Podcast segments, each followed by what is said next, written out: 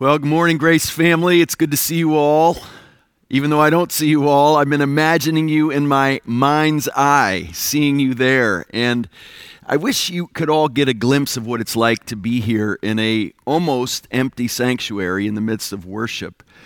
I love that you're gathering in homes and being able to take advantage of this because of the wonders of technology, but there's something actually gut wrenching about an empty sanctuary. It's a beautiful display of how unbeautiful it is when God's people aren't able to gather like this. We gather as God's people so that we can scatter as God's people and make a difference in the world. And I guess this morning is a combination of those two things. We're scattered, but we're gathering via technology. And I hope it's been meaningful to you. I hope you're not sitting there saying, hey, I could get used to this. I really like it in my pajamas, worshiping more than having to get dressed up and go up to church, but there's something powerful and important about gathering like this and the absence of it that we and so many churches around the world are experiencing, I hope is actually deepening your appreciation for the importance of gathering in the way we do. We gather so that we can be deepened and fortified and nourished as God's people. And your absence here this morning is a glaring example in this sanctuary where, because you're not here. And so I do hope you're enjoying our gathered time in the midst of being scattered, but I hope it's actually increasing your desire to return in just a few weeks and worship among the saints as we typically do. Well, I'm aware that unlike uh, every other Sunday when we gather like this that the children are there, hopefully gathered with all of you. So I was thinking about how we could start off this morning think, thinking about the children and maybe having a lesson more geared toward you. Did you hear those words, kids, that we were singing in the song? Uh, just before the one we sang last. It's a wonderful message from Romans chapter 8 it says, Sing with joy now, our God is for us. The Father's love is a strong and mighty fortress. Raise your voice now. No love is greater. Who can stand against us if our God is for us? And then listen to these words that we were singing. Even when I stumble, even when I fall. Do you ever stumble and fall? I remember when I was a little kid, I think I fell down about 100 times a day. I was going 100 miles an hour and I would fall down all the time, and I certainly would stumble. I still do. And if I'm walking with my son Sam, he always says, Dad, that's so embarrassing. But it's not embarrassing to stumble.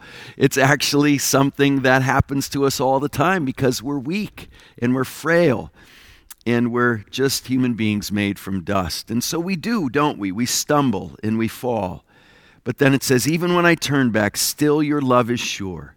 You will not abandon, you will not forsake, you will cheer me onward with never ending grace. And then listen to this neither height nor depth can separate us, hell and death will not defeat us. He who gave his son to free us holds me in his love. Do you believe this morning that God's holding you in his love? Because he is. And I know some of you children may be afraid hearing about this virus that's going around, and it can be scary when things are changing so much and schools are closing down. But it's so important to know that even in the midst of very scary times, when we become very aware of our weakness and that we stumble and we fall and that we're not in control, that God is, and He's our Father and He loves us. Uh, just the other night uh, in our family devotions, as we finished dinner, I read this passage from this excellent book, Thoughts to Make the Heart Sing by Sally Lloyd Jones, one of our favorite books to read as a family. And listen to this resting and relying. When you were little, did someone big ever carry you. I bet someone carried you who cared for you. We were laughing after we read this as a family because my girls, when we would take a trip and get home sometimes late at night, they would want to be carried into the house and put into their beds. And even if they weren't asleep, they would act like they were so that I would carry them in and put them in their beds. And we were laughing that I used to be able to even pick Caroline up and put her right in her top bunk. And she was saying, Dad, I think you could still do that. And I thought, oh, I'm not so sure.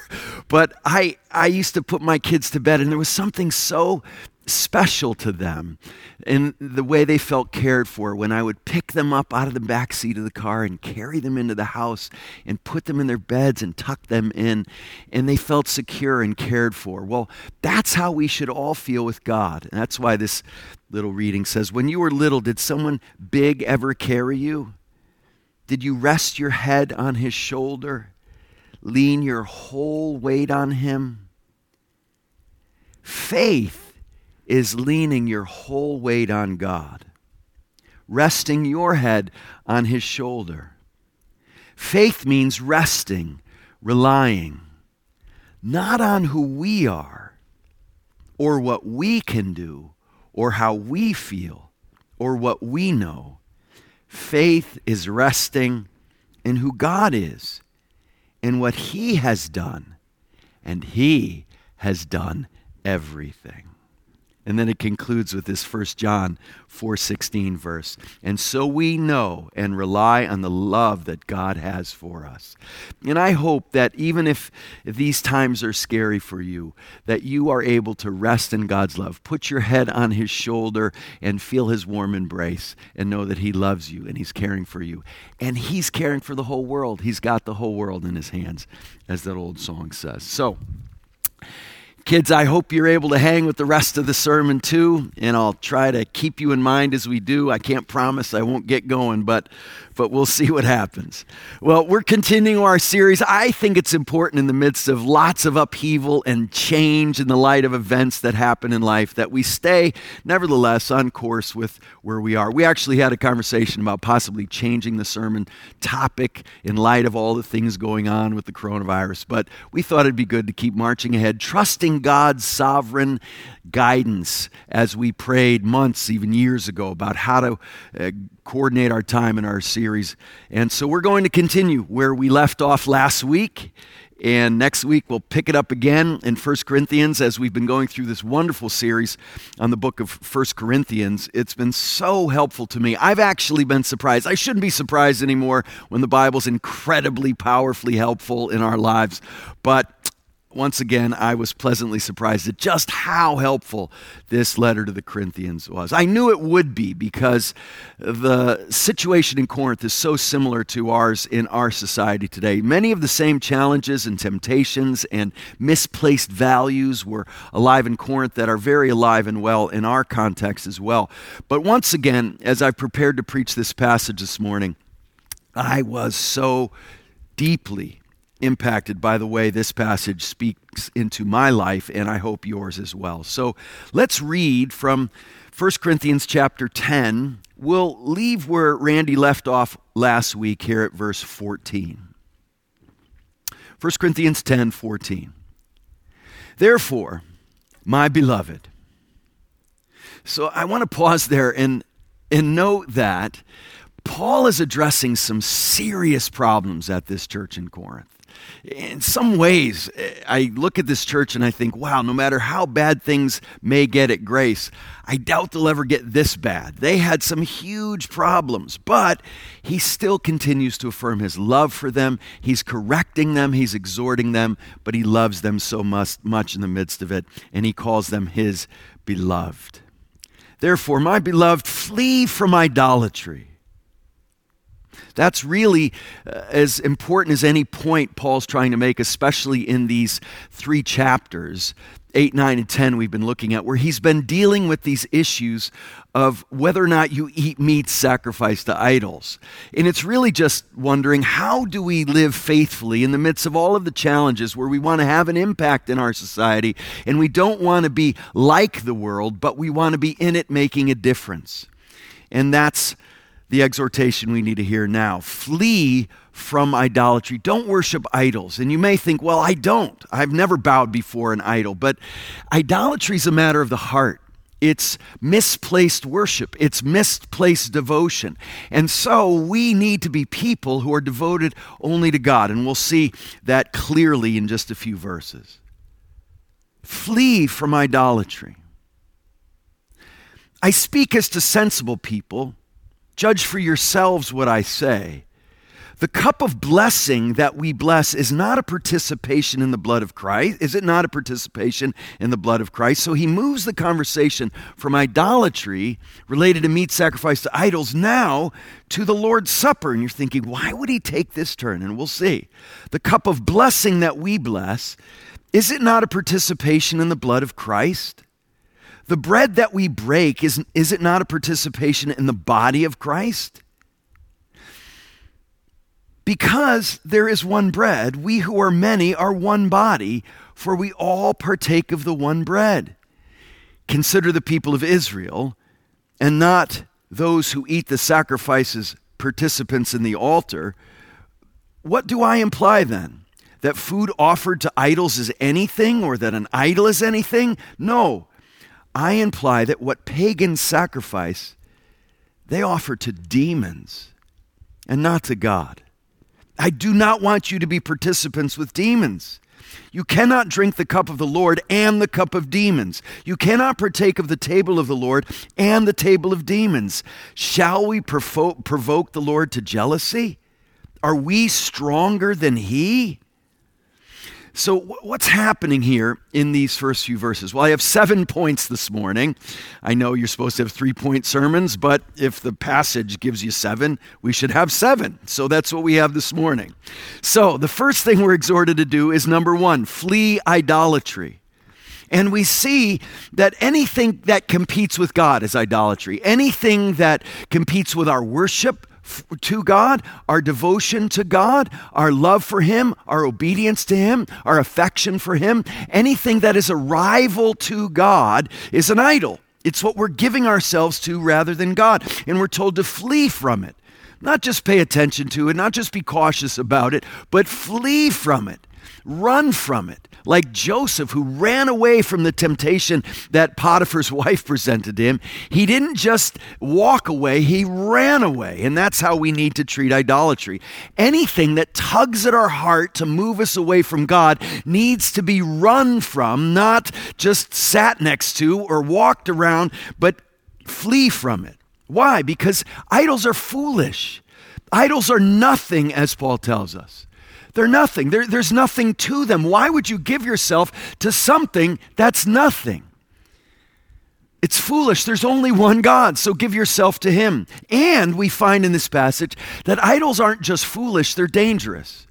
They're nothing in themselves, but when you give yourself to anything but the true God, you're giving yourself, opening yourself up to the influence of demonic temptation demonic powers in our lives. Idols aren't just stupid, idols are dangerous. Idolatry is dangerous. When we give our hearts to anything but the one true God, we're setting ourselves up to be influenced by the very same temptation that Satan tempted Adam and Eve with in Genesis 3, which is the temptation to worship ourselves and our own thinking rather than God and his ways. And it's so interesting that he does use the Lord's Supper here as a contrasting worship experience with God relative to the giving of ourselves to idolatry. And what we have here is, on one sense, a warning against an overestimation of the power of idols, but an underestimation of the influences they can open us up to.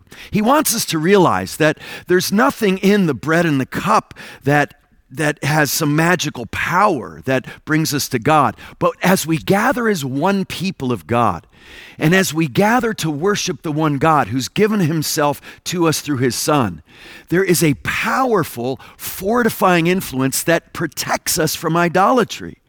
So we don't want to overestimate the power of just the symbol or the practice to somehow immunize us from the powers of idolatry. But what does happen is something powerful that we can't underestimate, and that's the power of the gathered saints, especially around the Lord's Supper, to nourish us, to fortify us, to help us be no longer vulnerable to sin and even the influence of demons. It's really then about what you do when you're not any longer at the Lord's Supper. See, gathering as God's people, and what a great morning to talk about this. Gathering as, God, as God's people fortifies us, it protects us from idolatry and even demonic influence. We come to church to gather as we do, as we typically do, to be equipped and prepared and to put on the full armor of God so that we are not, not knocked off course by idolatry and demonic influence. And so, what we do when we're gathered, especially around the Lord's Supper, is ultimately not about what we're doing when we gather, but when we're doing what we're doing on a daily basis, when we encounter temptation and idolatry. The threat of idolatry in your everyday life is the reason we gather like this. That's why the Bible says, Do not forsake the assembling together of saints, as some are in the habit of doing. Because we need, we desperately need one another because we're weak if we're separated, if we're isolated. Satan wants more than anything to divide and conquer God's people. And so we gather, especially around these amazing symbols of what Jesus did for us in the Lord's Supper, to be fortified and equipped to take on the temptations of idolatry and even demonic influence in the midst of our daily lives. That's point number one flee idolatry in verses 14 through 21. The second point um, God is jealous for us. God doesn't just want us to flee idolatry because it's good for us. He wants us to flee idolatry because he created us for himself. Do you see verse 22? Shall we provoke the Lord to jealousy? Are we stronger than he? We are to be exclusively devoted to Christ because God is a jealous God. That's what he calls himself in Exodus chapter 34. After the people have worshiped the golden calf, God says to Moses, Don't worship any other gods. Don't engage in idolatry. Why? Because the Lord your God is a jealous God. His nature is the main reason we flee idolatry. Not just because it's what's good for us, but even more important than that, because God is jealous for his glory in our lives and for our faithfulness, which is the main way he's glorified in our lives. And it's good that he is jealous for us. You know, jealousy, when it's on a human level, is almost always an ugly thing. Not always, because there's something called godly jealousy that we should experience as humans as we seek God's glory and the faithfulness of our own hearts and the faithfulness of God's people as well. But God is always right in his jealousy. Whenever we waver from faithfulness to Him, He rightly pursues us. And isn't that amazing? That God, who has no unmet needs, nevertheless loves us. He created us for Himself, and we are, when we are not living for Him and devoted to Him, He comes after us in godly jealousy and pursues us in our waywardness to bring us back to Himself. What an awesome thing that is true of God. It's a wonderful thing about God. What else is important here? Well, in verses 16 and 21, it is so clear that we do not have a view of, the, of, of reality, of the world, where the spiritual world and the physical world are somehow different or inconsequential to each other. No, we see so clearly in these verses, don't we, that we need to take the spiritual realm seriously and not as something separate out there somewhere, but wedded to our physical existence. So, point three is take the spiritual realm seriously. There are spiritual realities that are behind taking the Lord's Supper. There are spiritual realities that are behind all physical realities, including worshiping empty idols.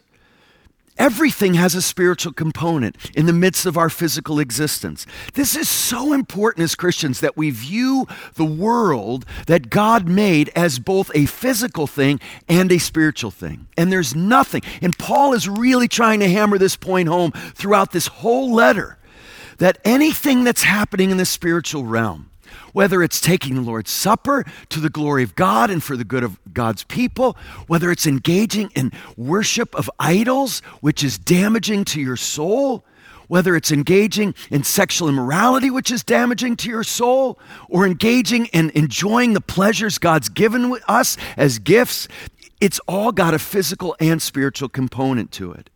And so we need to take the spiritual realm seriously. There are physical realities behind everything. So, point one, flee idolatry. Point two, be exclusively devoted to God because He's a jealous God. And point three, take the spiritual realm seriously and see the connection between the physical and the spiritual.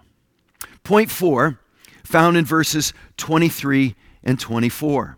And now we'll read those. All things are lawful, but not all things are helpful. All things are lawful but not all things build up. Paul is repeating the same idea over and over again. It seems the people in Corinth have taken the teachings of probably Paul himself and they're using them in misapplied ways wrong ways, r- ways that are missing the point. They're using these ideas that Paul says all things are lawful. Now, it's so important when we hear him say all things are lawful that we don't think sin is now okay. That's not what he's saying. When he says all things, he means all things that aren't considered sin in the Bible. He's gone on to say clearly there are some things that are not okay. They're not within the ways of God, the commands of God, the laws of God. And so there are some things that are not lawful. But when he says all things are lawful, this quote people are throwing around to encourage what we would call license, it's not it's missing the point if they think that sin, anything is actually lawful. What he's saying is all things that are judgment calls, all things that are not have eh, do not have commandments against them or are not commanded in the Bible. This doesn't mean you can do whatever you want even sin. But what it does mean is in all the judgment calls God's people need to make, we need to not just consider what is allowable, but what's helpful. Not just what you're, you have permission to do, but whether or not it's actually encouraging to God's people. And so here's point four in verses 23 and 24 use your freedom for the good of others. Don't just do something because you can, because God allows it. Do it very intentionally and strategically for the good of others. He says, Is it helpful? Not just is it permissible, but is it helpful? Just because you're allowed to do it doesn't mean you should do it, in other words. Is it helpful? Just because it's permissible doesn't necessarily mean it's going to build others up. It's going to edify them, strengthen them, fortify them. This means we've got to get our eyes off of ourselves and just what we may want to do, or what may feel good in the moment, or what may feel cathartic for us, even, but do what's best for others, always thinking other centeredly, other focused. That's what Paul's calling us to. That's what God's calling us to. Use your freedom for the good of others. That's why the title of this sermon is Legalism, License, Liberty, and Love. Oh, we have liberty, we have freedom, but not that will lead others astray, not that will hurt others, detract from their growth. We don't want to practice legalism, adding laws whether, where there aren't any, but we also don't want to practice license, where we think, I get to do this, so I'm going to do it even if it's not helpful to others. And I, I've thought as I've prepared this so many times about social media. It's amazing how little people often think this way when it comes to social media. You know, we'll jump on our computers when something bothers us, and we may even be right in our perspective. But are we asking if I just throw this out there on social media, if I just vent in this way, if I just you know blow my opinion out there, is this going to be helpful? Is this going to be, in the long run, what's good? It's amazing how even politicians and religious leaders will have to go back and delete something the next day after they become aware of how unhelpful it was and how misleading it ended up being. We've got to be people not just on social media, but throughout our lives and constantly be asking, is this helpful? Is this encouraging? Will this be a blessing? Even if it's true, even if you're right, and please realize, a lot of times, all of us are not right. But even when we are, please realize that it's not always helpful even to say something you may be right about. So it's not legalism, it's not license either. It's, it's what we hear in this amazing passage from Romans. Let love be genuine. Abhor what is evil, hold fast to what is good, love one another with brotherly affection, outdo one another in showing honor. This is the only command to competition I'm aware of in the Bible. This is a command to be competitive. And what's the competition? In outdoing one another in showing honor. That means we think all the time, what's the best way for me to drive my car? Park when I come to church. It was great. I got to park in a visitor parking space this morning because there, there are barely any cars here. Uh, it, so I didn't have to think about others this morning when I parked like I usually want to. But throughout our days and the daily things of life, are we thinking about others? In the way we go about everything in life, that's what Jesus calls us to, to take up our cross daily and follow him. Asking, will this honor someone else? Now, here's what I want you to realize here. It can very easily, Paul's been saying, I do all things. I, I want to be all things to all people. I want to constantly be thinking, what will honor someone? What, what will win favor? for the cause of Christ in their life? What will be good for them? What this does not mean is I want people to like me. I want people to think I'm cool. I want people to think I'm great. That's not at all what this means. So we need to make a distinction here. When Paul is saying we're to be all things to all people, when Paul's saying we are to, to put others first and always think how they will be helped or not by this, he's not saying enter a popularity contest. He's not saying work hard to get people to like you or think you're cool or become popular at all. That is actually very counter Christian and not at all what Paul's saying. Listen to what he says to the, to the Thessalonians in 1 Thess 2 4. But just as we've been approved by God to be entrusted with the gospel, so we speak, not to please man, but to please God who tests our hearts. For we never came with words of flattery, as you know, nor with a pretext for greed. God is witness. You hear that? There's not fear of man in this. There's not being controlled, as he'll say later, by the consciences of others. There's not some legalistic burden I walk around with, fearing offending someone all the time. And you do know just because someone was, someone was offended by you doesn't necessarily mean you were offensive. That's the way people think. If some people think, well, if you offended me, you, you were offensive. And that's not necessarily the case. Sometimes people will hate us as Christians when we walk in faithfulness. Later, listen to what Paul says to the Galatians in Galatians 1:10. For am I now seeking the approval of man or of God? Or am I trying to please man? If I were still trying to please man, I would not be a servant of Christ. He had so much scorn heaped on him and persecution heaped on him when he decided to follow Jesus. You need to realize when he says, I sought to be all things to all people, he is in no way saying he became a man pleaser. He became someone who was constantly uh, trying to figure out ways to get people to like him. That's not what this is about. But what it is about is thinking about others for the sake of their souls and the cause of Christ in their life. It means, as Paul says in just a couple of chapters from here, love is patient, love is kind, it doesn't envy or boast, it's not arrogant or rude, and this really gets at what we're talking about. It does not insist on its own way, and it's not irritable or resentful, which irritability and resentfulness flow from demanding my own way. So this isn't being, being man pleasers. This, this isn't uh, seeking the approval of man and the fear of man. This is seeking to lay down our lives for the good of other people to the glory of God. In the use of our time, in the use of our money, in the use of our emotional energy, in the use of everything throughout our days, all the resources God's given you, in the use of your car, uh, in the use of your home as you're using it right now to worship God with the saints gathered. In the use of all the resources you have, in the use of your relationships, in the use of your gifts, whether it be sense of humor or artistic ability. We saw that the cramps checked in to, to watch this. And Cliff Cramp uses his artistic ability to the glory of God to encourage and bless. And uh, we have two of his paintings at our home because he loves to be generous with his artistic ability. I love that example of thinking about how to use this gift of artistic ability for the, to bless others to the glory of God. We've been blessed so many times with not just Cliff's artistic ability, but with his students' artistic ability that he's passed on. See, what a beautiful example of stewarding what God's given us for the good of others.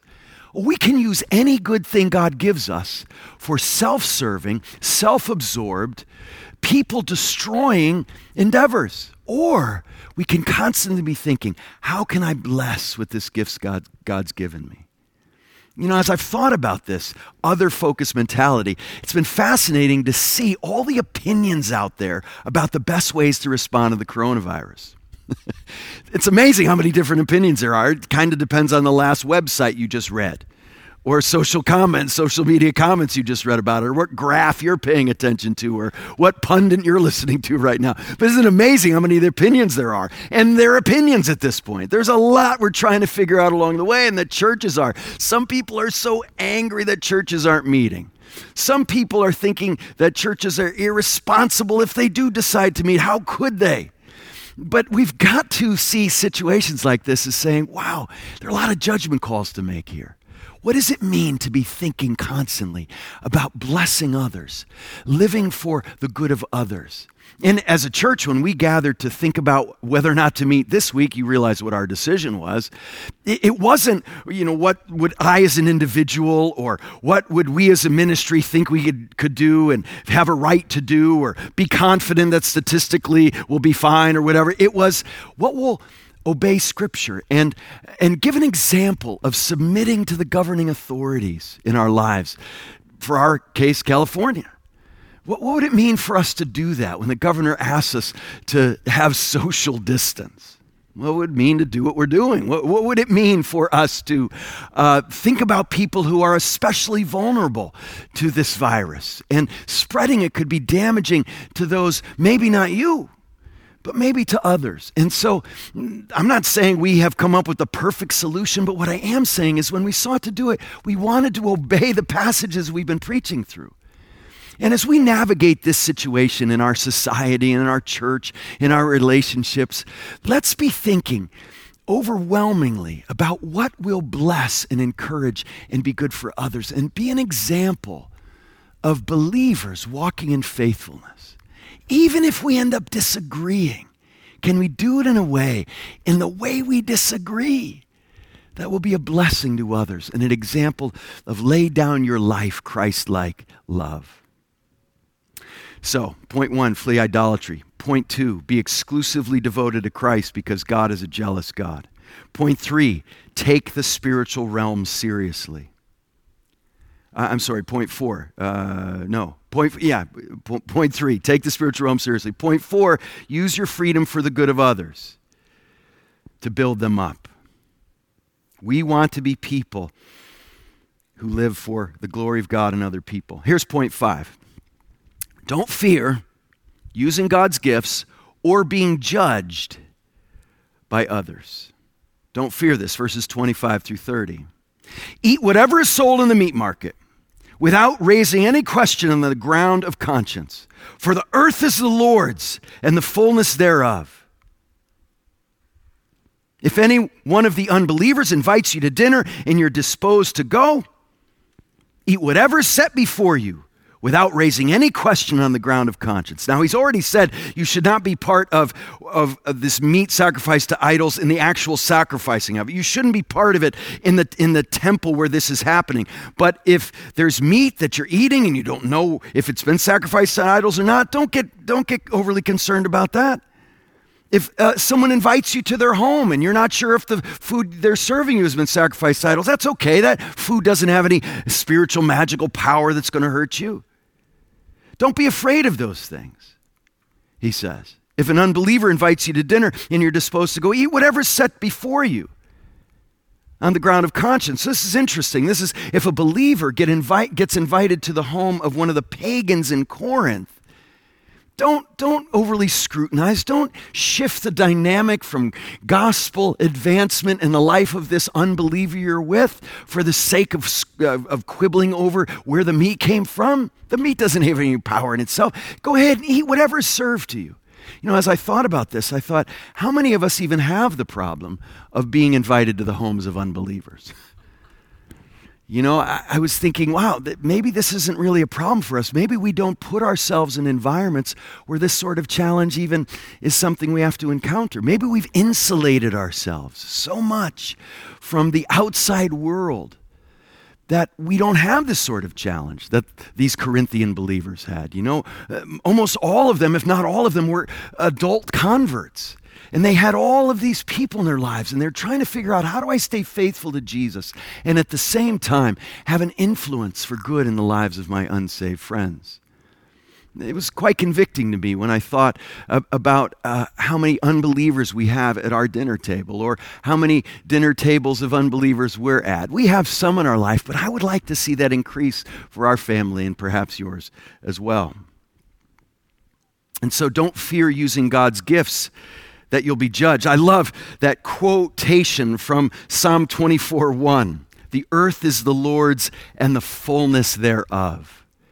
Oh, uh, Paul is saying, don't fear the, the, the, world, the physical realm. Don't, don't walk through life with fear that you might mess up by doing something wrong. Oh, you can go boldly into your life, making these judgment calls, confident that God made everything.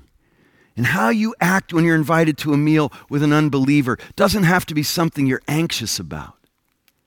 Don't fear God's gifts. God's good and wise and powerful, and He made everything. And Satan can only counterfeit things. Listen to what Paul says to Timothy in 1 Timothy 4 For everything created by God is good, and nothing is to be rejected if it is received with thanksgiving, for it's made holy by the word of God and prayer. I love that. It's all from God. Listen to what he says to Timothy in 1 Timothy 6:17. God richly provides us with everything to enjoy. We have a beautiful array of gifts from God, and we don't walk through life fearing messing up when we engage with God's good gifts. The church has had a problem with this, as Corinth did. And as we still can today, we think, wow, I get in trouble using God's gifts, whether it's food or sex or earthly pleasures of any kind. And so maybe just swearing off all of it, maybe just not even engaging in this is the best thing. And they were having this problem with, with license and legalism in Corinth, and we still can have that problem today. But we don't need to fear. And we don't need to fear being judged by another's conscience either. So, in the midst of living for the good of others, we also don't fear being judged by others. Listen to Romans 14 5. One person esteems one day as better than another, while another esteems all days alike. Each one should be fully convinced in his own mind. Now, there is an objectivity to God's clear truth and laws and ways. But in these judgment calls of life, there is a subjectivity to it. There is a relativity to these kinds of judgment calls. And as we make these as God's people, we need patience and grace and deference in bearing with one another, in forbearance, not fearing either the world or being judged. And I, I, just love where Paul concludes these three chapters we've been looking at, this whole discussion. It, it's just so helpful to me. As I've studied these passages, I've thought, wow, being faithful in the Christian life can be so complicated, so complex. And I said this last time I preached in, in chapter 8 uh, nothing has surprised me more about being in ministry and a leader in the church than how many judgment calls God gives his people to make along the way of what it's supposed to look like to be faithful in our Christ like generosity, in our thinking about others, in our carrying out of church discipline, and our daily decisions about how to best care for God's people and be a witness to the world. God hasn't laid out all these detailed instructions about what these big principles look like most of the time. It's up to us as we gather as God's people and pray and fast and argue and discuss and seek God to get to the conclusion where we say it seemed good to the Holy Spirit and to us, and we move ahead not so consumed with mistakes we might be making or have clearly made in the past, but moving ahead. Remember, a football player I know, he used to say, Man, I can't think about the messed up last play or else I won't be ready for the next play. And that's how we need to be thinking. We, we can't live in regret and, and fear and doubt. We need to, need to move ahead. And the way Paul brings clarity to all of this in the midst of feeling, wow, I'm worn out with figuring out what this should look like, I love the focus. It's so freeing. And here's point seven. I, am sorry, point six. yes, for those of you who are counting. Verses 31 and 32. Do everything for the glory of God. Listen to points 31, uh, 30 and 30, uh, verses 30 and 31. If I partake with thankfulness, why am I denounced because of that for which I give thanks? See, he's not uh, beholden by a conscience of another. And it's almost as if he said, Wow, this is really complicated sometimes and hard to figure out. So I need to help them be free in focus. And the focus is this, verse 31. It's almost as, as if he's gotten to the end of it all. And he says, So, whether you eat or drink, or whatever you do, do all to the glory of God. Oh, I love that. Whatever you do, if you do it out of a heart of gratitude, if you do it for the glory of God, if you want nothing more in all your decisions, your use of your gifts, your enjoyment of pleasures, your interactions with people, in your expression of freedom or your voluntary limitation of expressing your freedoms, whatever it is, if you're doing it so that God will be honored, it won't be perfect, but God will be honored. And God will be pleased and he'll be glorified. And what does that mean? It means seeing God in all of his glory, all the beauty of his character. And then in response to that, glorifying him with daily obedience and other focus. Living for the glory of God by living for the good of others. And he's saying, connect your pursuit of God's glory in your life for the good of others in your life. That's the primary way we glorify God with our lives by loving the God that we love and worshiping him by loving people made in his image. That's why Jesus says, Love the Lord your God with all your heart, with all your soul, and with all your mind. And love your neighbor as yourself. That's what he says. Neighbor love. The great commandment is really what's going on here. James says, Don't curse people made in the likeness of God when you bless your Lord with that same mouth. John says in 1 John 4 if you love God and hate your brother, you're a liar. You must love your brother who you can see if you're ever going to be actually loving the God you can't see. The glory of God is seen most clearly in the face of Christ. And that's point number seven. How do we do this? Well, we follow good examples like Paul and like godly people in our lives. And we follow Jesus by following examples and setting examples. And here's our last point in our last verse, number 7. 11 1. It's really unfortunate there's a chapter division here. There should not be. If I had my way, I'd move it. But I don't have my way. Be imitators of me as I am of Christ. See, he's picking up where Randy's sermon focused us last week.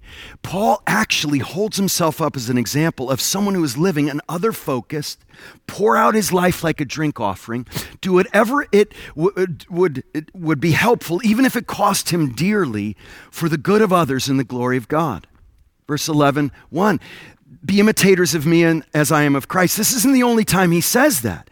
He says, Follow me as I follow Christ. He says, Timothy, set an example for the believers. And that's our last point. Set an example for the believers of someone who's following Christ.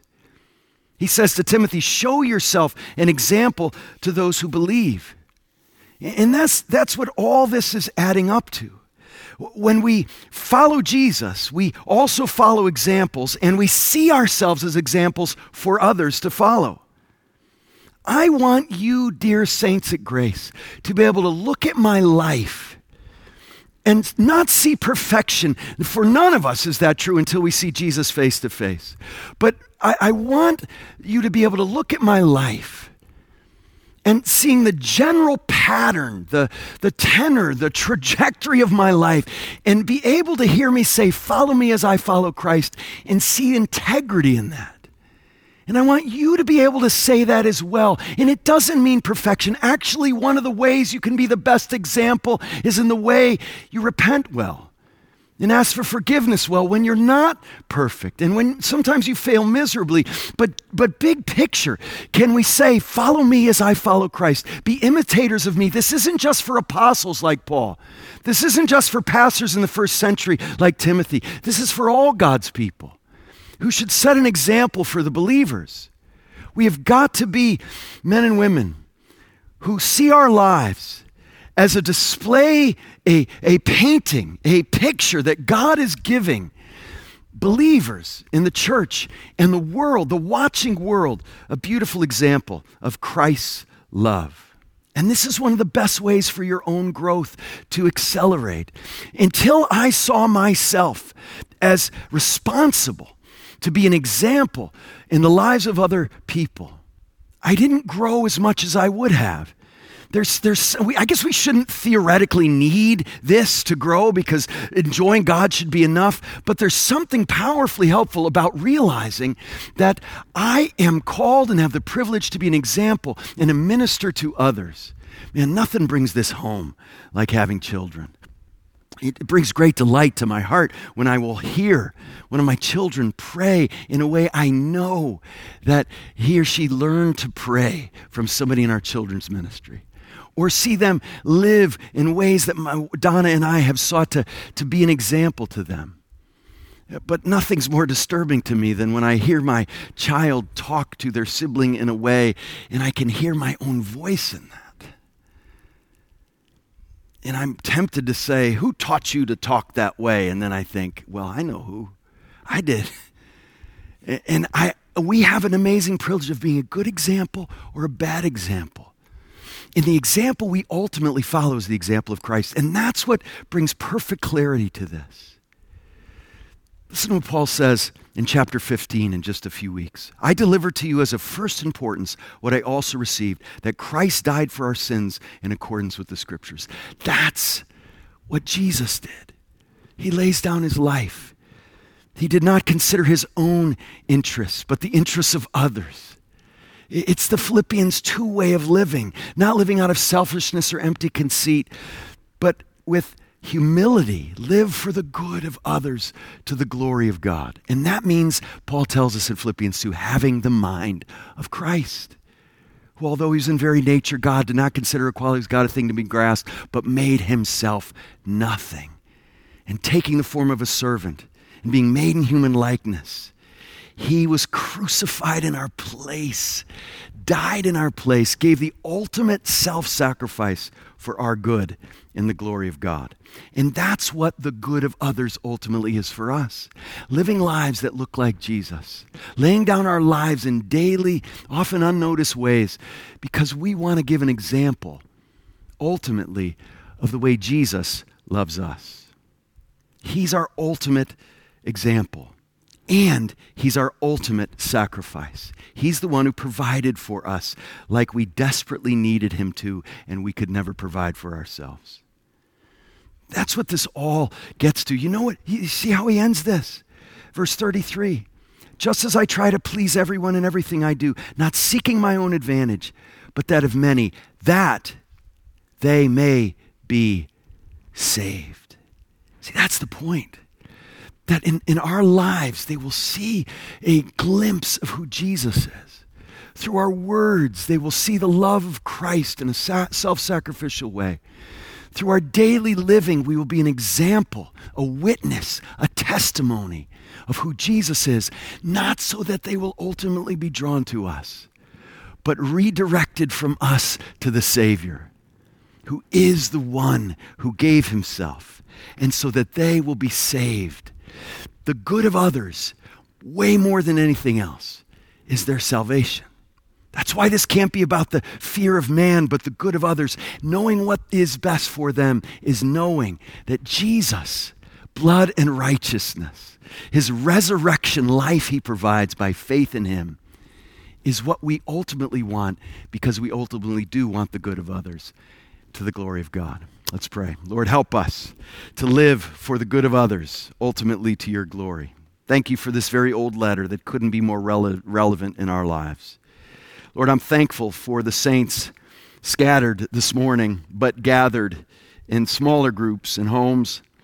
And I pray, Lord, that you would be working powerfully in our lives, helping us to understand these things better and living them out more consistently on a daily basis. We pray in Jesus' name. Amen.